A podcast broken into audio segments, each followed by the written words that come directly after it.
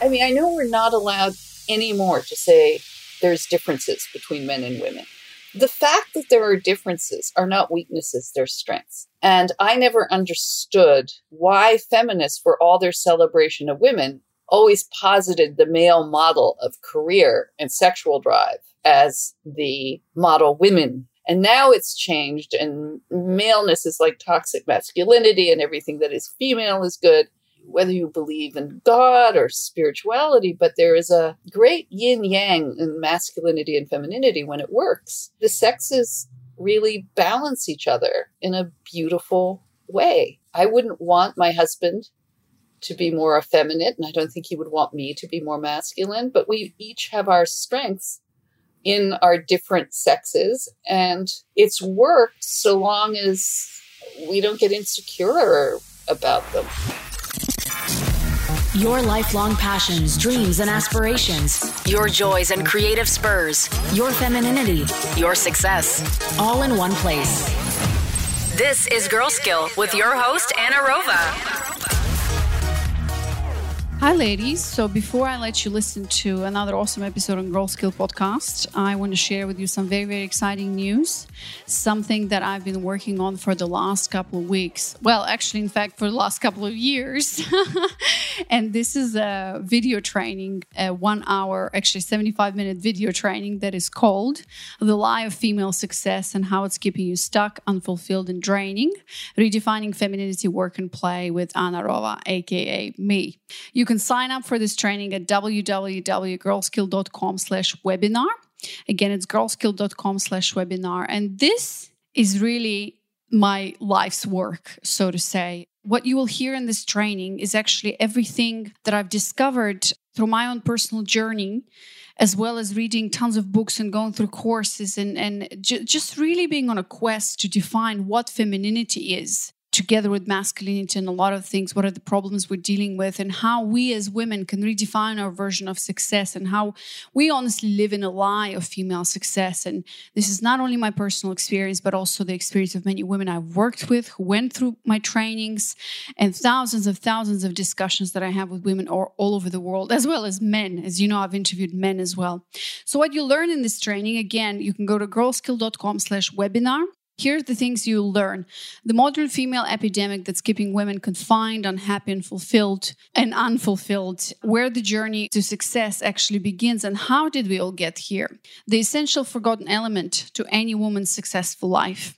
The secret to attracting, sustaining, and magnifying the relationship that you want. The true power and definition of femininity and masculinity, and the number one reason for feeling numb, stuck in your head, and socially asleep.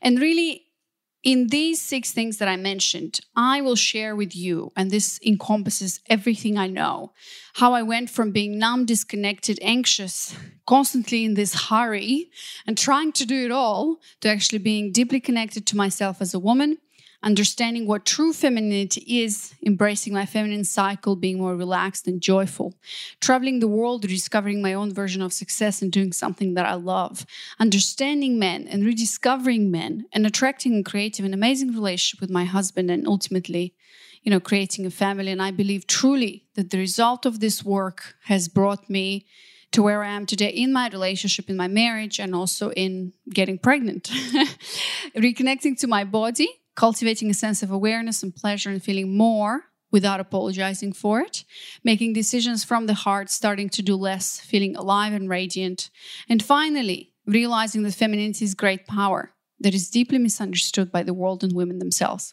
So if this resonates with you, girlfriend, go to girlskill dot com slash webinar, sign up for the webinar, and I can't wait for you to watch it.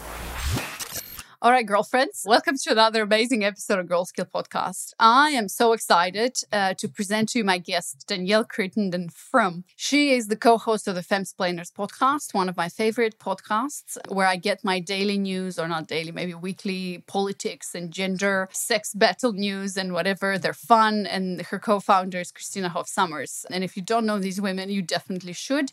And I know you're listening to the podcast, so you should definitely check out Femsplainers. And I've been chasing this two women for a while now, and finally I got them on the podcast. And so who is Danielle? Let me read you her her bio, not, not the whole thing, because there's a lot to talk about, to read. But, okay, so Danielle has served in an executive capacity for the Huffington Post media group. She was recruited by Ariana Huffington to build and run the blog rail when HuffPost launched its Canadian edition in two thousand eleven. From there, she became international blog editor of H P M G, developing and coordinating blog content with all international editors before leaving to found Fig Tree and Vine in two thousand fourteen. I think this was one of her businesses, which might not be active anymore. A longtime contributor to Huffington Post, her numerous articles and essays have appeared in The Wall Street Journal, New York Times, The Washington Post, Daily Telegraph, among other publications. A former columnist for The New York Post, she's appeared on N B C's Today Show, The O'Reilly Factor, and many, many others. She's the co-author of the cookbook From a Polish Country House Kitchen with Pulitzer Prize-winning historian Anne Applebaum, and the author of three previous books. Her nonfiction book, What Our Mothers Didn't Tell Us: Why Happiness Eludes the Modern Woman, which we discussed in the interview, which I loved and resonated, but she's written it twenty years ago, and that resulted in Vanity Fair describing Crittenden as one of the most important new thinkers about women and family. This was twenty years ago. She also has written two works of fiction, The President's Secret I Ms and Amanda Bright at Home, which I will be reading very soon. This is a novel, the first novel ever to be serialized by the Wall Street Journal. She was born in Toronto, Canada. She's married to a journalist and author, David Frum, a former special assistant and speechwriter to President George W. Bush, a senior editor at The Atlantic. They have three children and they live in Washington and also Wellington, Ontario. So after this amazing biography, we, we talked about so much, and she's, she's a different kind of woman because, you know, I, I normally, like, you see my guests as being spiritual and vagina painting and, you know, aligning your menstrual cycle. But if you listen to this podcast, I know you're a woman who is not only spiritual, but also down to earth and very practical like me. So that's why I relate a lot to, you know, Danielle and Christina and what they talked about. And when I discovered their podcast, I really felt relief, as you'll hear me talk, because there are women out there who are, you know, writers, journalists. They are women of the intellectual uh, blonde web, so to say. They've interviewed Jordan Peterson and then Sam Harris and Tina Brown and all these people that are really at the forefront of the intellectual dark web, so to say. And, and a lot of these women are powerhouses, but they also are femsplainers, which means they support this view of not bashing men and a different kind of feminism, so to say, which I associate with a lot. And so uh, what we talked about with her, with Danielle, is, I mean, the usual thing, like, you know, I ask her a bunch of questions about femininity, success, and her whole idea. We, we discussed the book at large and two most important ideas that we discussed of why children, like motherhood and career, are so controversial, and, and how to do it all and all of that, and how actually the aspirations of women have not changed for a long time. We still want family, we're still fulfilled by family life and our children, and that career is not everything to us, which I highly resonate with. And after I had my baby, that totally put everything in its places. We talk about sex as well. Uh, but before that, of course, we talk about femininity. And I was very curious about what Danielle had to say, because a lot of the guests here, they talk about more of a, you know, David Data polarity, you know, feminine essence, masculine essence. But Danielle gave us a more practical definition of that, which was beautiful. And we talk about sex and how sex has become something like a commodity that women now, it's much easier now to have sex and go for a coffee, where she says, you know, young women today say that going for a coffee is more intimate than having sex. Like, what? So we talked about that. And of course, you know, where does this whole anti-male rhetoric come from, and the mistrust between the sexes, and where we find ourselves today. And we got we got interrupted in the middle or towards the end of the interview. Unfortunately, we couldn't record it, but I jump in and tell you more, tell you about what, what you have missed, because it was very important. And I felt that it was amazing that Danielle actually said, you know, unapologetically, that the choice of the of your spouse for men and for women is the most important decision of your life. So that was transformational and out there, controversial. And at the end, of course, we talk about femsplainers and what it means and why we both encourage you to listen to it. All right, well, stay until the end. Fascinating conversation. I'm super happy to have Danielle uh, on the podcast. And uh, yeah, I'll see you at the end of this episode. Girl skill. Female success redefined. Hi, Girl Skill listeners. Today we have a super, super special guest. I know I say it every single time, but she is very super, and she is the intellectual blonde web, one of the leaders, I would say, or a very important figure, Danielle Crittenden-Frum, all the way from Washington. Hello, Danielle. Welcome. Hi, Anna. Thank you for having me. Yeah, thanks for being here. You know, I posted on Facebook yesterday. I was so excited. I was like, oh my God, my two best, you know, f- feminist crushes. I, I guess I just labeled it that way. But you truly are. And I'm listening Thank to your you. Femsplainers podcast with Christina Hoff Sommers. And, you know, I found your work and your books to be so relatable. And even though you probably are wondering, Danielle, maybe you looked at my podcast episodes and you're like, what am I doing on a podcast that talks about vagina therapy? Well, no, we've discussed it on our own podcast, but usually to sort of make fun of it. So I hope I'm not offending if... No, no, because my podcast is a little bit more spiritual. You know, we talk about spirituality and how to align your life with your cycle and all of that. And I remember you, the two of you talking about, oh, can we just like not, can we just not talk about our periods or like putting garlic in our vagina? I know, I know. I, I mean, maybe my vagina needs therapy, but it's not going to have that opportunity. Yeah, there you go. Well, that particular episode was about, I interviewed a woman who is actually painting vaginas for other women, and apparently it's really healing and uh, a really amazing experience for them. You mean painting pictures of them or painting on them? No, no, painting pictures. So it's like a session where a woman comes, opens her legs, you know, sits down, oh my God, and then another woman... Well, there you go. I told you this is a little bit more. Judy Chicago did this years ago. I don't know if you heard of her as a feminist artist who did this thing called the dinner party. Did you ever hear of this? No, no. Okay, no. Well, it's it goes back to the eighties when I was a very young woman, and she was a celebrated feminist icon because she created this dinner party, as it were. Like, it was a long table, and the plates were all made to look like different types of vaginas. Wow. And uh, and they were crafted, and like everything was crafted by women, and tablecloths hand woven by women. And then I interviewed her because I was then a reporter for a newspaper, local newspaper. And she was the meanest person I'd ever met. She was, I said, at the end of it, I said, I thought you were supposed to be pro-woman, but you know, she ended up being very nasty. But anyway, she, I think, originated, just to be fair, in that sense, this sort of feminist vagina art idea. Of course, we have vagina monologues and all yeah. of that. But, you know, we, we don't talk about all of that. I think it's more these women are literally taking more of the spiritual side into connecting to your vagina that holds a lot of tension, emotion. And, you know, so many women have a story about their first sex life or about what vagina means to them and all of that. But, Danielle, we're not here to talk about that today. I was just thank saying goodness. That, thank yes. goodness. It'd be a very short podcast on my end. I go, can I please go now? I'm already getting uncomfortable because I'm that uptight. Yeah, but you know why we're having you here? Because so on one side, I am, I guess I would call myself, uh, you know, I'm really into personal growth and a bit spiritual, a bit woohoo. But on the other side, there is this really practical, down to earth side of me that when I listen to your podcast, it really gives me a view into today's gender politics arena, and also like what the hell, what crazy things are happening in the world. In fact, I get all of my news related to like crazy feminists and all of that from your podcast. Sorry about that. no, no, that's good. That's good because I don't follow news. I don't scroll social media to get into all of this. Oh my gosh, like I, I can't stand it, you know, but then you and Christina take a really kind of humorous stand on it, and I get my news from you. So thank you. Okay, good. Well, we'll try and be accurate and not fake. Yeah, yeah. And and I love it. And and what I love also is that you and Christina, you don't like bash men. And my message is all about that as well. I love men.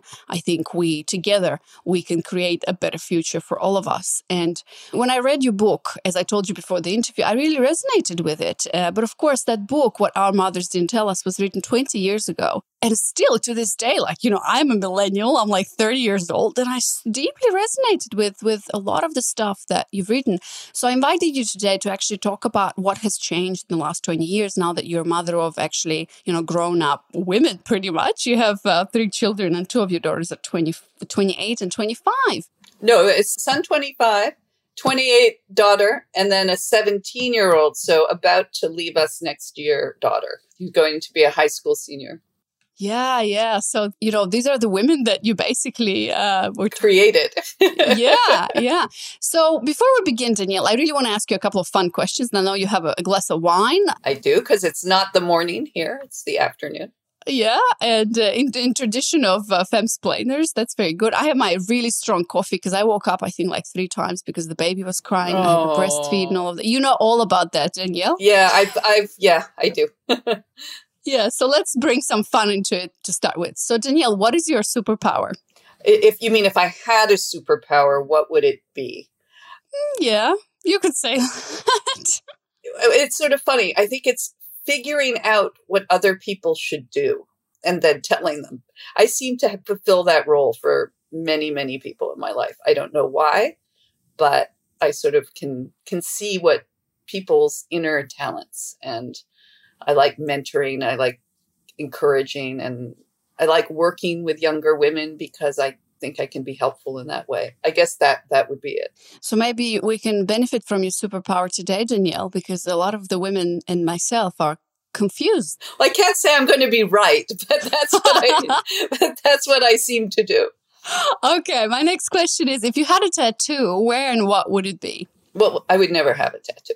I mean, I would like to say it's for Jewish reasons that you're not allowed to get tattooed if you're Jewish, but it's this is so not my generation. I, I could not have a tattoo. Okay. What was uh, the best gift that you've ever received? Oh, uh, very recently, my eldest daughter's health. She had a brain tumor and was operated on it this April, and she's fine. So I have to say that was the best gift I've ever had. Oh, great. Yeah, I listened to that episode and oh, I was really following with what's going on. So happy to hear. That and a, and a very difficult birth with my third child. And she almost died, but she was totally fine. So th- when you get older, I think these are the gifts you look upon are things that you feel very lucky about. Yeah. And what is the best gift that you've ever given? Oh, gosh. Is, is it for the giver to say? I don't know. I really don't know. Well, how do you like, what do you sense in, in your, I guess, yeah, it's it's a question of like, how do you qualify the best gift that you've ever given? I know it seems a little braggy if I were to say, oh, well, the best gift. Well, you can brag here. No, it's I okay. don't, I don't, I don't like to brag. Um, I, I think if, if, if I've given any good gifts, it is that sense of helping people through something.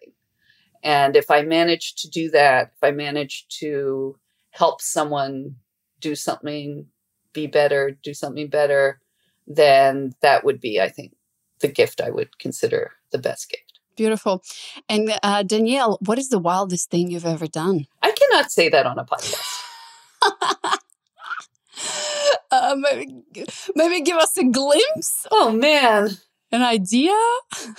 I, despite my uptightedness, it, it occurs to me I've done many, many wild things.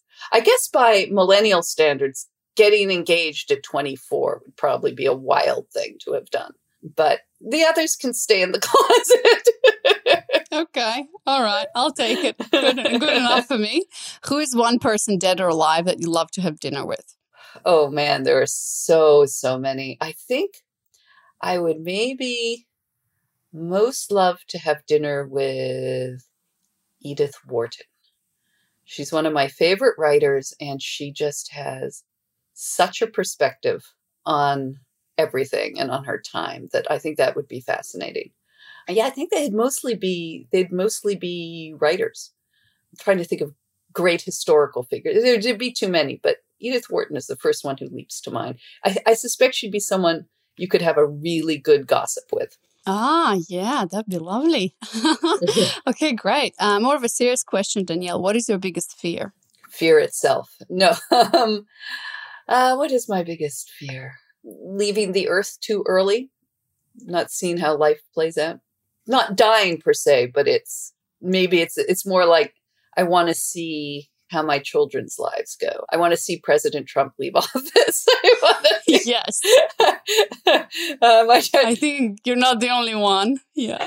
My my late stepfather, who is for all purposes my father, and he had a profound influence on me. When he was dying, he said, um, "There's mo- nothing more left I want to do. There are only things I want to know. And I totally identified with that. Could see that. Beautiful. All right. And last question of this segment is, on a scale of one to ten, Danielle, how excited are you about life right now and why? Oh, I'm always a ten on excitement about life. I'm always excited about life. I mean, you can get scared and nervous and depressed and go up and down, but I'm always, always excited about life. Hmm. And why is that? What's the alternative? You know, like, why would you not be excited about life? I mean, I can understand if you're struggling with things and, and, you know, and everybody has their ups and downs, but I don't know. You have to, I think you have to approach life with a sense of wonder and excitement. Mm, absolutely. Beautiful. So, uh, Danielle, this is the time uh, to introduce yourself and tell us who you are and what you do. What if I don't know who I am? What if I'm still in therapy figuring that out? Well, we can we can explore that. my, you, you mean my past lives is what you want to know about. No, um, I'm I'm a journalist. I'm an author. I'm a writer. I do this podcast, The Femsplainers, with my best friend, Christina Hoff Sommers. And yeah, I'm a fifty, how old am I? I'm fifty, born in nineteen sixty-three. I'm fifty-six. I'm fifty-six. Mother of three, married for a long time. That's twenty-eight years? twenty-nine? thirty years. thirty years. Wow. Wow. thirty years. Congratulations. Thank you. I guess you would say that. Congratulations. Yeah, no, I, mean, yeah. I think these days it's it's certainly an achievement. Also to get through it and still, you know, really love your spouse. I mean, that's I think that's the trick. Absolutely. I remember, you know, I went diving a few months ago in Sydney and, you know, we were talking to this girl who just at the reception and I said, oh, you know, I haven't dived for like a year because I had my baby. And she looked at me. She's like, you're so young. And I'm like, um, I'm thirty or I was twenty-nine, I think at the time. And she says, oh, but I'm thirty-two and that's so young. And I'm looking at her. I'm like, what are you talking about? Yeah, this like, is a strange time. I mean, people were putting it off uh, when I got married. I mean, I was considered a bit of a freak show uh, among my female friends, let alone to have a baby. So I got married at, I engaged at twenty-four, married at twenty-five, had my first child at twenty-eight. And there was maybe only one other woman I knew who was doing that. And it was, yeah, it was considered very strange. And, and that actually formed the premise of my book that you mentioned, What Our Mothers Didn't Tell Us, because that was, I think we were sort of that first generation, the second wave, whatever you want to call it, of nineteen seventies feminism. It was all about work, work, work, career, career, career. And familiar then as now, sort of general anti-male sentiment and minimum, don't rely on a man, don't connect your life to a man, don't connect your happiness to a man, don't connect your future to a man. And, and then children were just like pushed down the future, like you get your career before you even begin to think about children. So my book at the time was considered very controversial because I said, you know what? Work doesn't always make you happy. It's not the be all and end all. And what do most humans, men and women, want? They want to be loved. They want family life. They want children. And I don't think that it's gotten better in any way. I think in some ways it's gotten worse, as you described, that you're meeting now people in their thirties and they they act like twelve-year-olds. You're like, when are you going to accept adulthood? Well, we're going to talk about that. I really want to get detail into a detailed discussion about that because I I watched your video from two thousand three when you released your other book, Amanda. Amanda Bright at Home. That was my novel, yes. Yes, and I remember you saying in that video that I have great hopes for the future. I'm I'm very optimistic and very positive and that everything's gonna, you know, yeah. um, like take its course how it's supposed to be. And then I'm like, I'm listening to you and I'm thinking, Danielle, I'm not, I'm not sure. Uh. Well, I did feel very vindicated for a while because I think I watched sort of marriage come back and that women, I guess, a little younger than me. I mean, they, you also, you saw the carnage on the road ahead, that you saw this whole idea that you, you worked alongside maybe a woman in her forties or fifties who had put everything into her career. And you would say, you know, I don't know that I want that life. I mean, I want to be successful, But I don't know that I want to be childless and without a companion. And that was sort of what the example had been to me. I was fortunate to grow up with a mom who worked. I mean, she got divorced, she got remarried, she got remarried very happily. She was a journalist as well.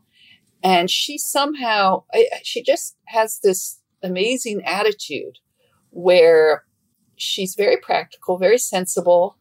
Uh, and she just is like, um, you know, having children is great.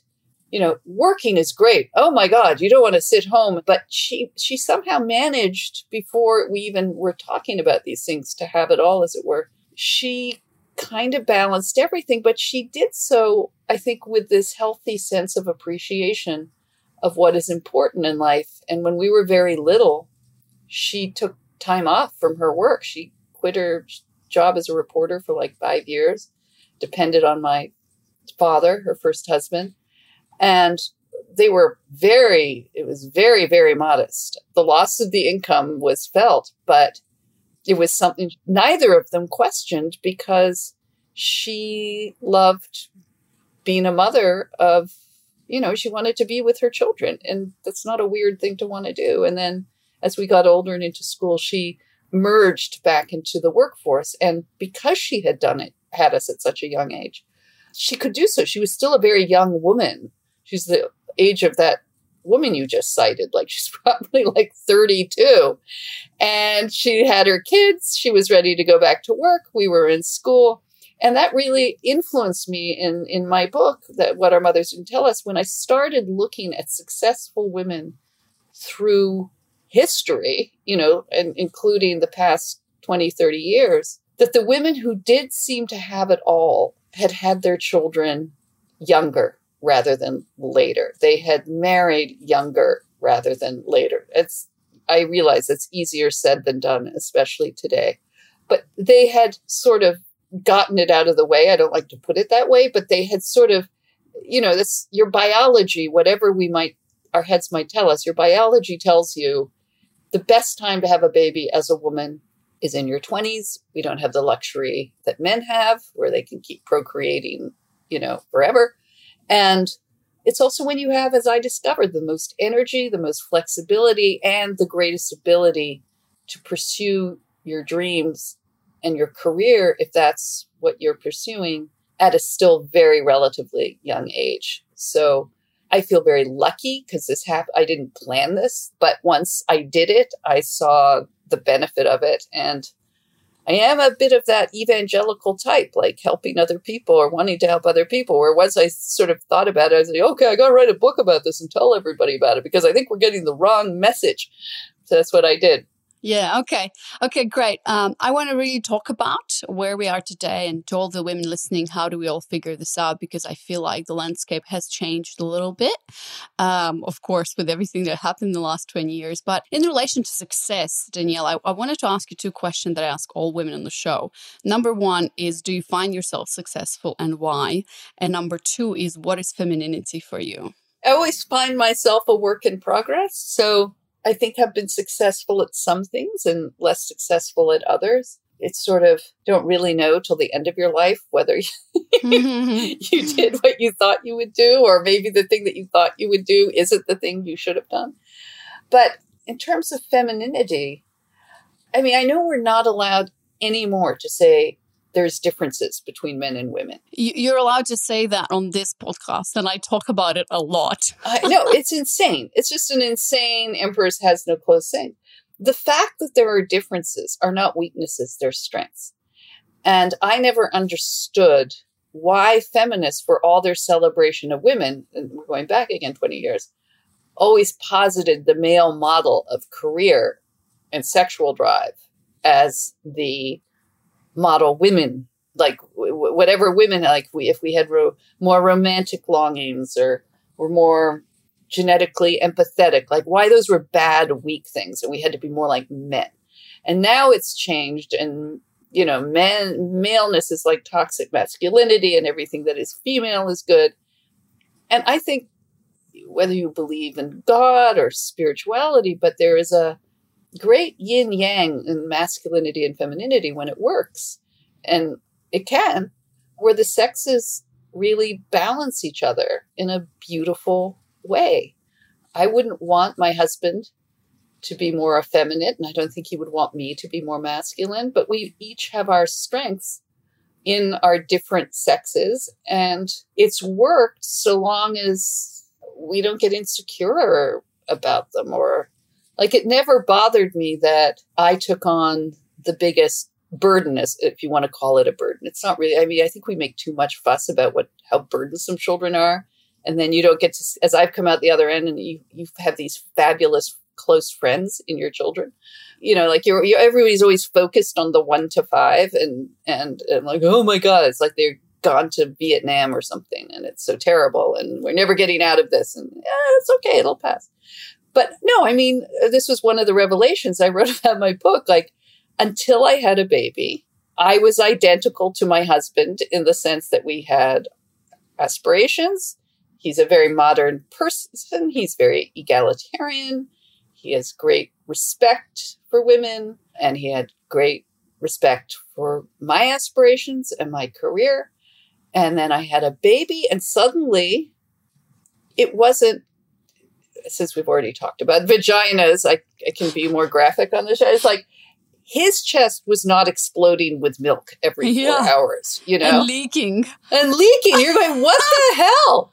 How do you even know that baby? What is their sonar or whatever? Like, I, my body, and I realized this whole thing about you're not a creature of your biology. You become a mother. You are captive of your biology, like whether you like it or not. And the baby knows it. And, and, but it's also a profound, wonderful thing. So the fact that, you know, I wasn't going to say, well, the baby should have a bottle so we could have equal time feeding it. I mean, you know this, Anna. You don't even feel that way. You just feel, this is what I'm going to do. And my husband was always like super supportive, and we didn't have a lot of spare cash. And yet he said, you know, he made having a few hours of help a day a priority for me so I could write.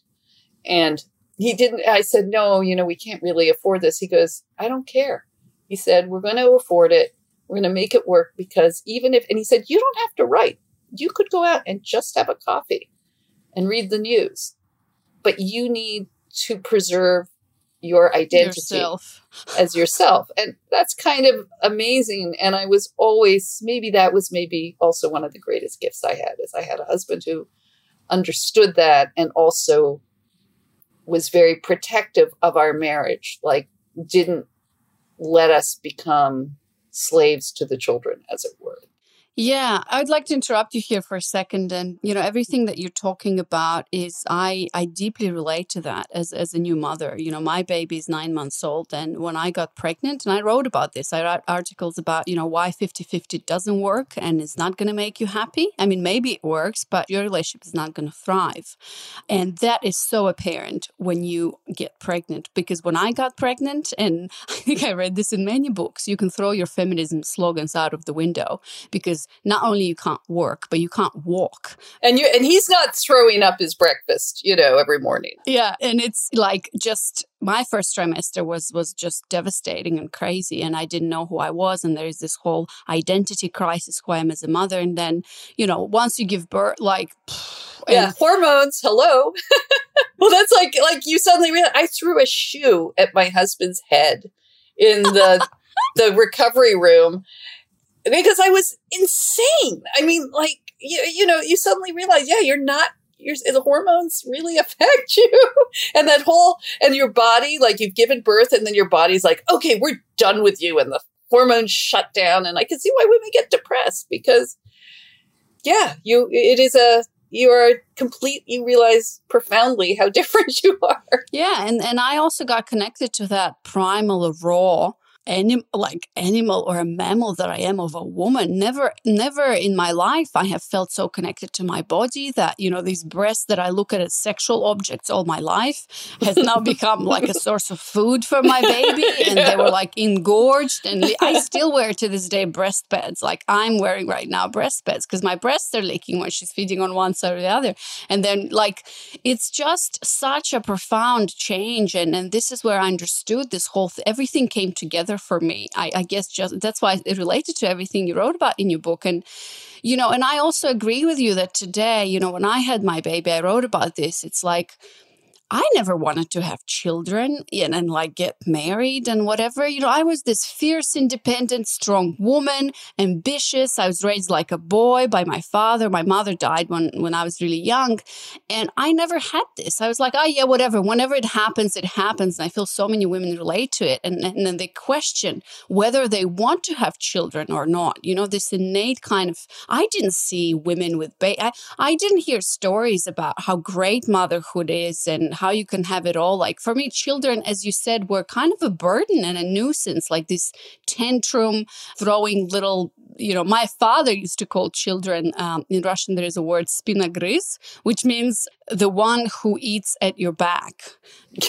and, and that's what I grew it's up like with. Like a zombie, like. Yeah, exactly. That just sits there and just eats on your spine. That's exactly what, you know? So, but so when I came to it, and as you describe it in your book and in your interviews, it hit me like a truck. And I also, just like you, Danielle, was kind of woken up to this like, wait, wait a second. Why didn't I learn about this? Why women don't talk about? So it's either these, I saw these women who are completely in love with their babies, which to me, for some reason, it felt like inferior. Like, I don't want to be that woman who's totally in love with her baby. Um, and, and so I didn't have any role models. I like, women don't talk about this. And so that's why where I, I when I found your book and when I found your podcast and Christina, I was like, oh my God, there are women out there who first of all are older than me, married longer than me, have more children than me, who I can look up to and learn from. Because I don't think you can really do it all, but you can try, maybe not at the same time. I think that's what you write about. And so from this discussion, Danielle, what has, so twenty years ago, I don't know, it feels to me like things are the same, but a lot more accelerated somehow, or the noise or the volume on. I think, I think that's right. Um, I, I wanted, I approached my publisher on the tenth anniversary and said, hey, I'd like to, I mean, that book, as you know, was written before the internet. Yeah. so, yeah. It's before like online dating. All my references are like to magazines and things, but I'm, I'm pleased because I, I still get, I think it's taught now in colleges, or at least chapters of it, because I think there's very little out there sort of making the case for these things. And I approached my publisher. I said, like, I'd like to do a new foreword. And they're like, no, books are dead. You know, like this. Okay. Kindle books are not dead. I know, I know. They're not. They're not. But it was sort of like, oh, not a lot of interest, but maybe I may force the issue. As you say, it's coming up to the twentieth anniversary, and I should. Because I think that, as you say, that if there seems to be an escalation. I mean, I was around the last round of Men Are Toxic, Women Are Fragile, you know, was Andrea Dworkin in the nineties. And I don't know if you've heard of her or remember her, but she, there was this kind of campus-wide fear of, you know, fear of men, their strengths, men only wanted one thing, and blah, blah, blah. Um, so, so in that sense, I mean, this is the sort of upside of getting older is, okay, I've I've seen this one before. It's always different, but I've experienced this before. What I think is a little disturbing is how online internet and social media has affected your generation and the younger generation. That I'm reading a book actually right now by Candace Bushnell, you know, who was created Sex and the City, and she's writing about now being like, she just turned sixty.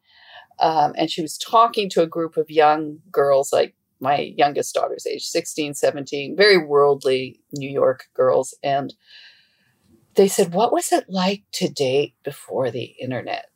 And Candace says, like, she also had a pretty glamorous twenties and thirties. She She's sort of like, do I tell them about the private helicopter rides or the going to Paris? Or no, no, no, I'll just I'll just tell them, well, you know, you'd meet someone like at a party or somewhere, and then you would exchange numbers, and then he would phone you, and then you'd talk a couple times on the phone, and then you'd arrange to have lunch or dinner or whatever. And then by the time you met, you felt you talked a bit, and then, you know, you'd have dinner, you might go for a walk in the park.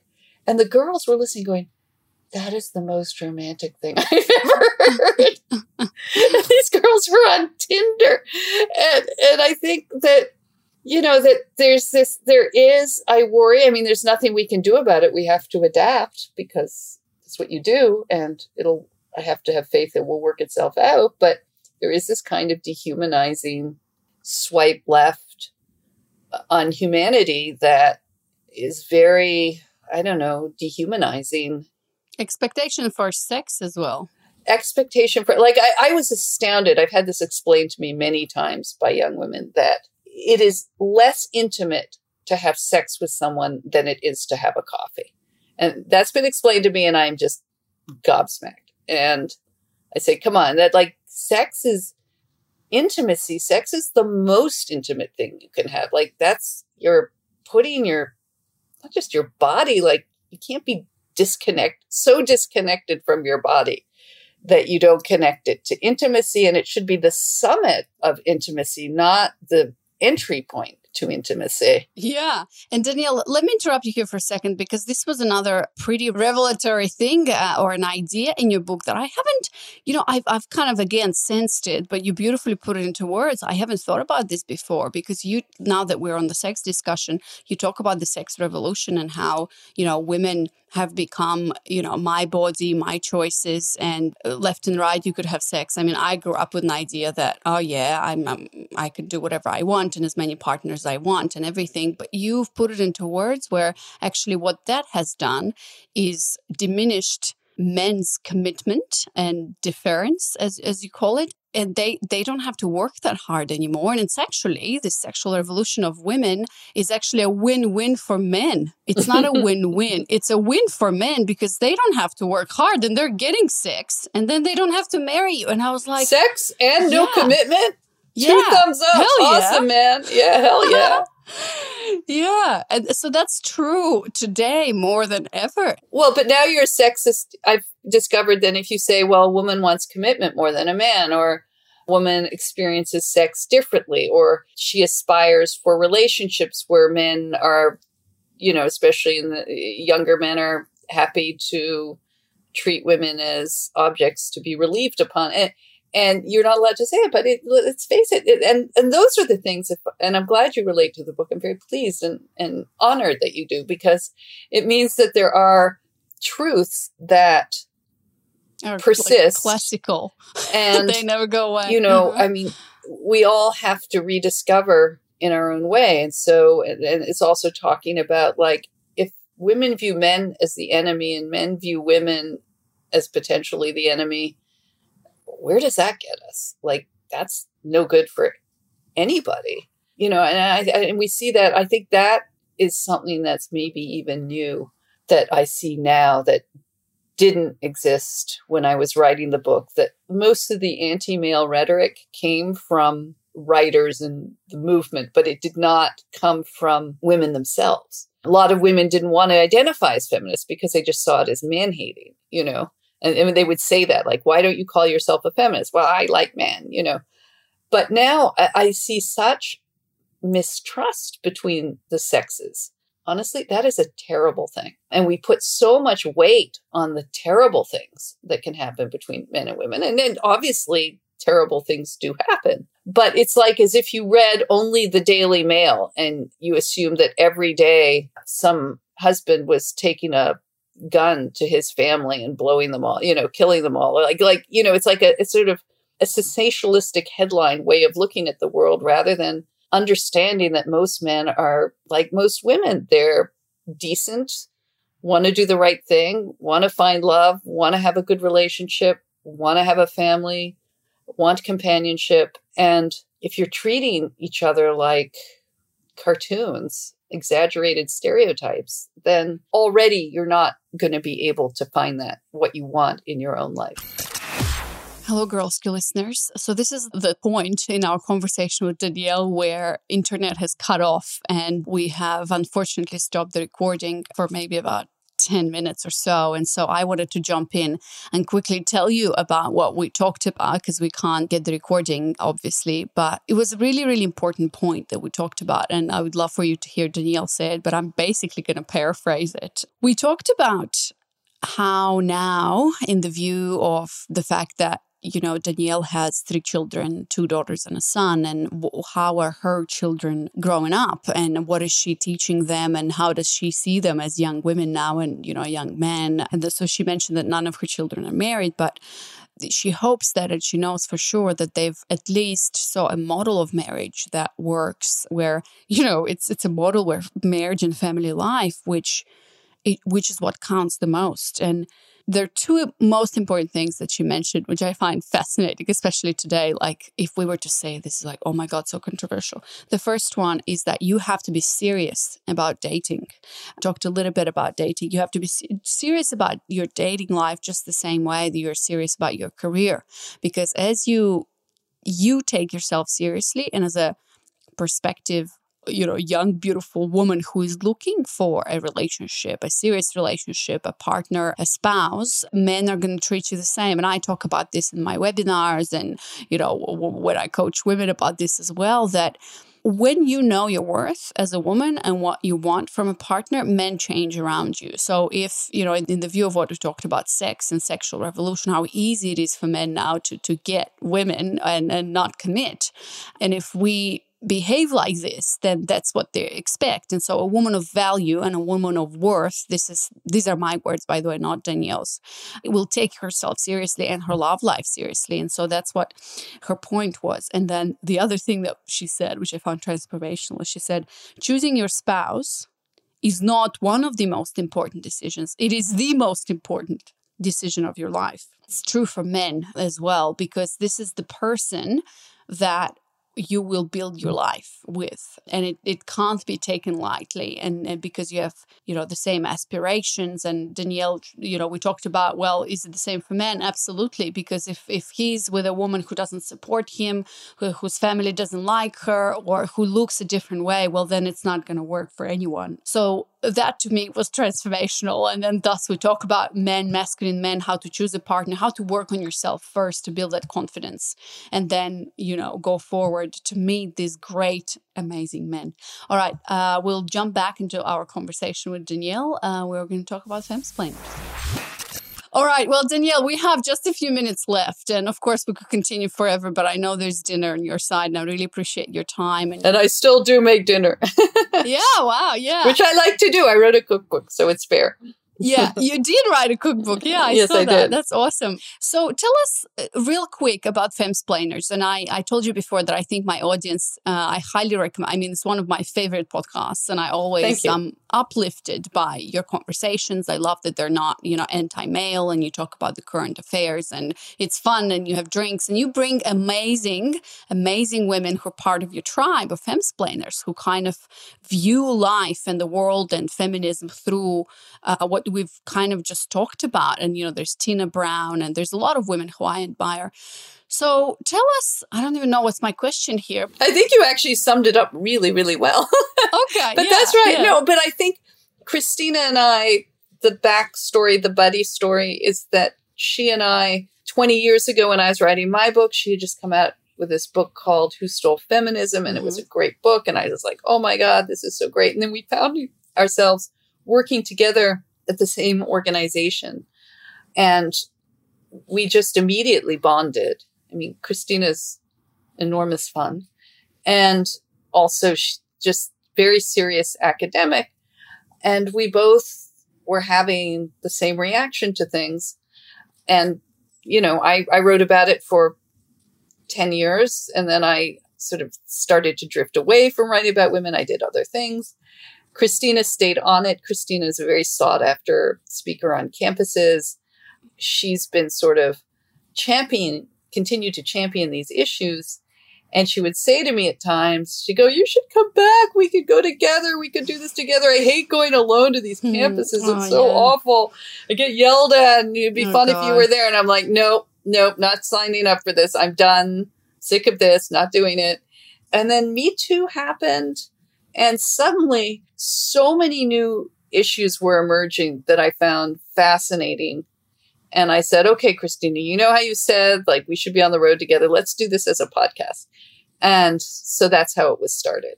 And so I sort of put my jumped back into the swimming pool with Christina, and it's fun. Yeah, and I'm glad you did, because as I said, for me, a woman who, like, it's really, when I discovered Christina and you and your podcast, and, you know, it is feminine, and it is along the lines of everything I believe in, and also, you know, I work with women as well, and I just had such a relief that there, as I, as I told you, you know, you are a bit older than I. Uh, you've you've been in marriages for a long time. You have more children. So it's really gave me, like, I'm part of the tribe, that I'm not alone. And it's really hard to be a woman out there who is anti, or, you know, a very, con- like they call me controversial, and how can you say this and yeah. whatever. But deep down inside, I know that there's so many women out there who are on the same page as us. They just maybe are afraid to voice it out. And I get these messages from women. They're like, Anna, thanks for writing about this. I feel the same. And so I, I think that probably they're in the majority. It's so true. And I would go to, when my book was first published, and I ended, I would go to campuses and I'd talk to a room, and the young women, and, and these were all, these were, you know, college campuses, they're very impressive young women, and they were transfixed by the message. And after, and the teacher or the professor would often get really annoyed with me and start pelting questions at me. And then, you know, you just stood there and took it and answered them. But, but then afterward, they would cluster around me. And exactly that reaction is like, nobody ever talks to us about this. Nobody. It's such a serious thing. And I mean, look, I'm sure we're coming to a time that, you know, women won't get pregnant. You know, all our babies will be raised in science labs. And maybe then uh, there won't be, you know, much difference between men and women in that sense. But hopefully not. That sort of scares me. But, but yeah, I mean, your child, until you have a child, it all just looks like work.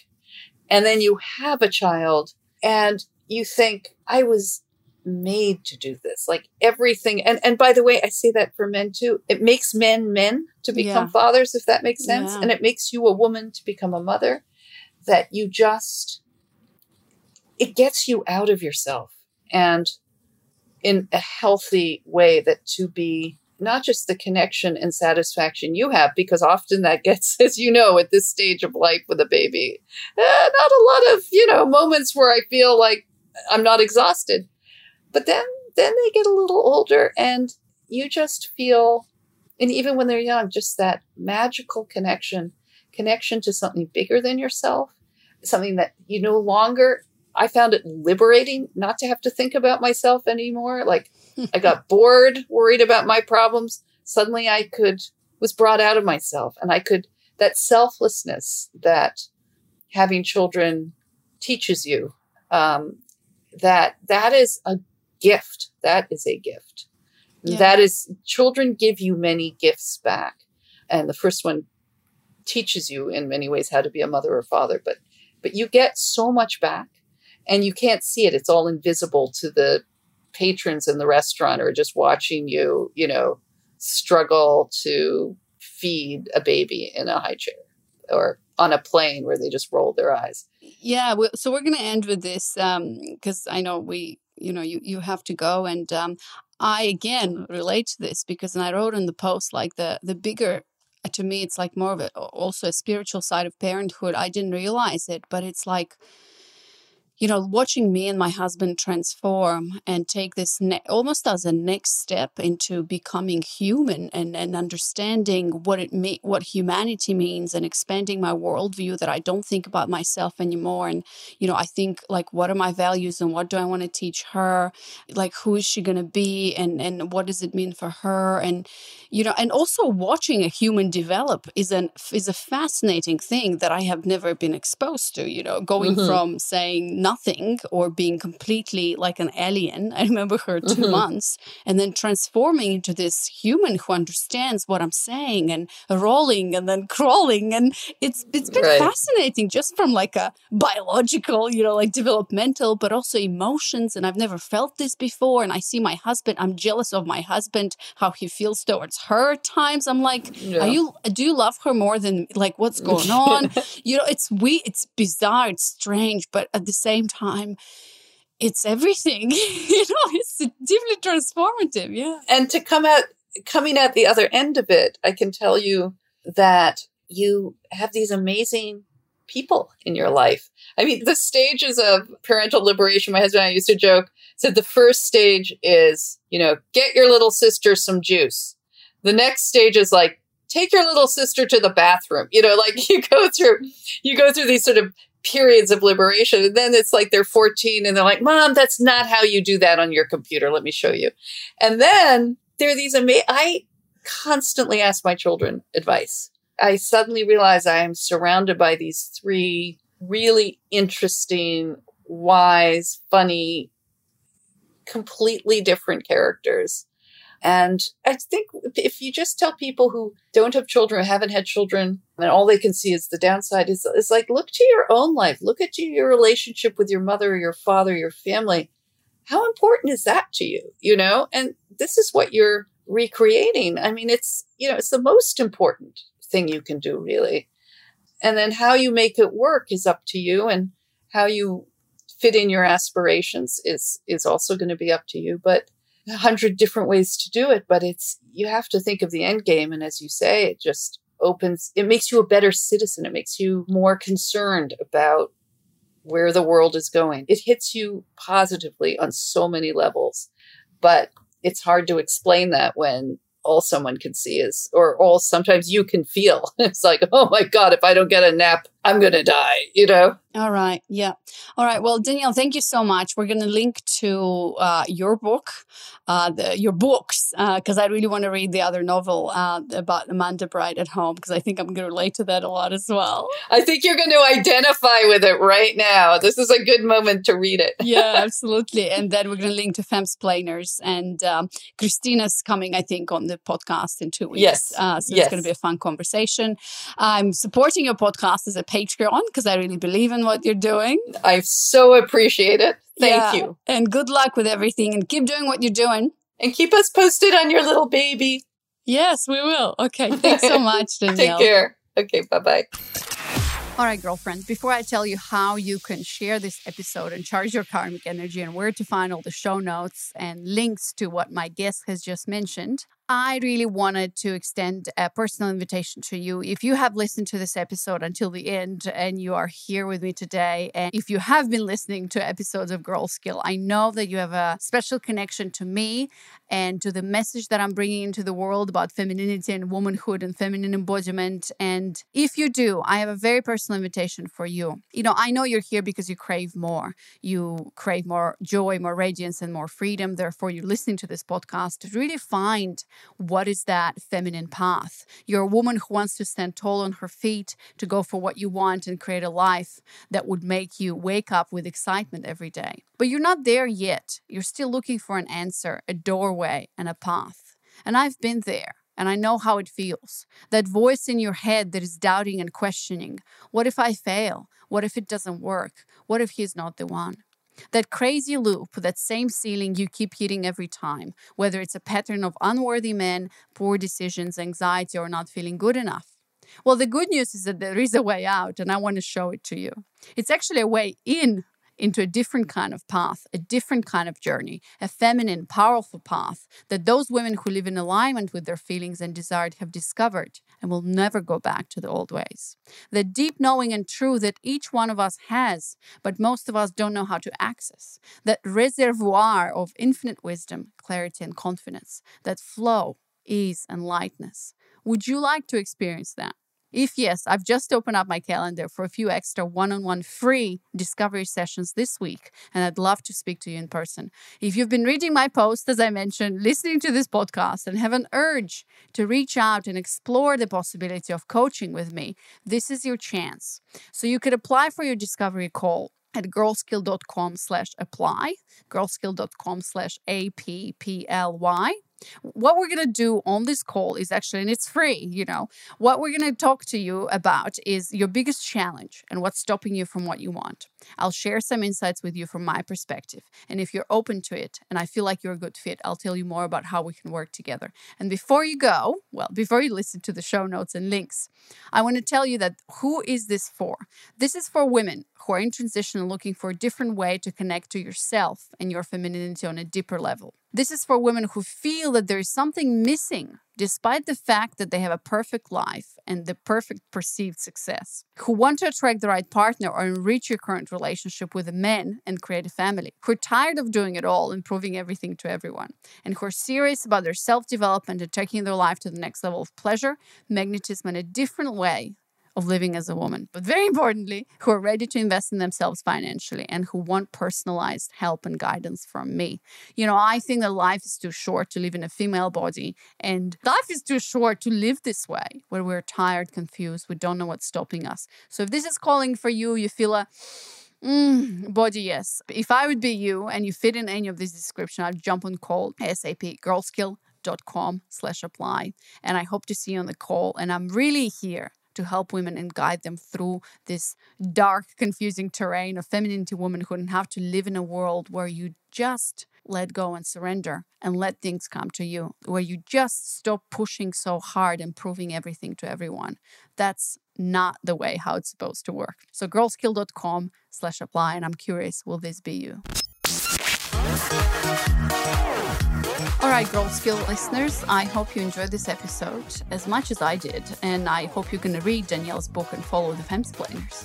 And I'm a Patreon of, the, of, of theirs, which means I basically have a monthly subscription where I support financially their podcast and the work they're doing, which I find so important and relevant as I see them as my role models. And our conversation with Christina Hoff Sommers, I'm sure, is going to be, you know, at the same level of interest and passion.